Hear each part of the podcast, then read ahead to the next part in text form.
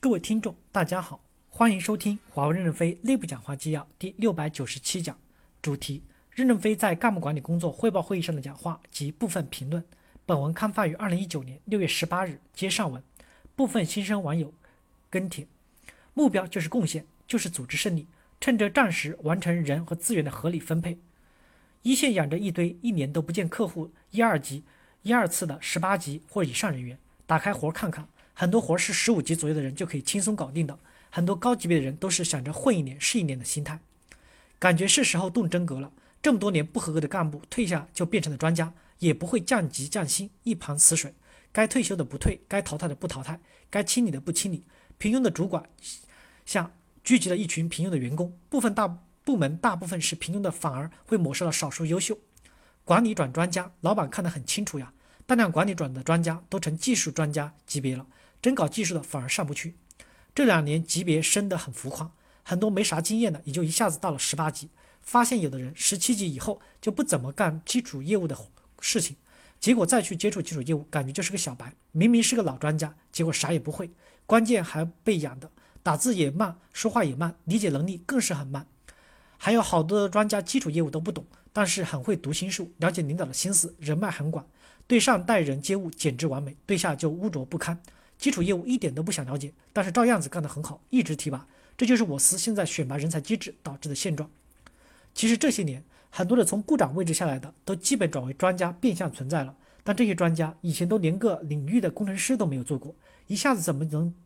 就能装得起来呢？只是这些人的人脉和资源都很丰富，依然可以安的存在。这些人拿着高级待遇，没有应有的贡献，希望这次能好好的清理出来。否则，公司源源不断的提升干部，然后源源不断的把一部分的干部转换成高职级的专家，实际的人力负担不但没有降下来，反而只会更重。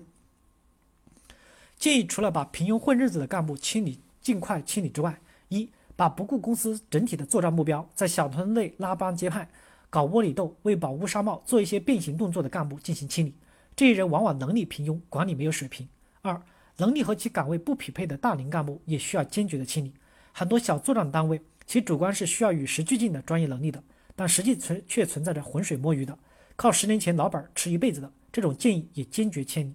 强力支撑公司老板的决策。ICT 行业技术的发展迅速，外部形势严峻，由充满血性、专业能力强、会管理的主观才能带领带队实现一个接一个的胜利。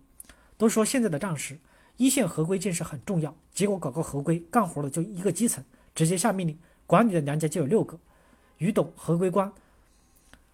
质量运营部长、CFO、法人副 CFO，再加上本地的 CEO，就没就这没还没算代表地区部的行管这些婆家，无论做什么都要汇报，知会到以上六位，然后各种拉通对标，一堆的纪要，各种的抄送，真的是效率低下。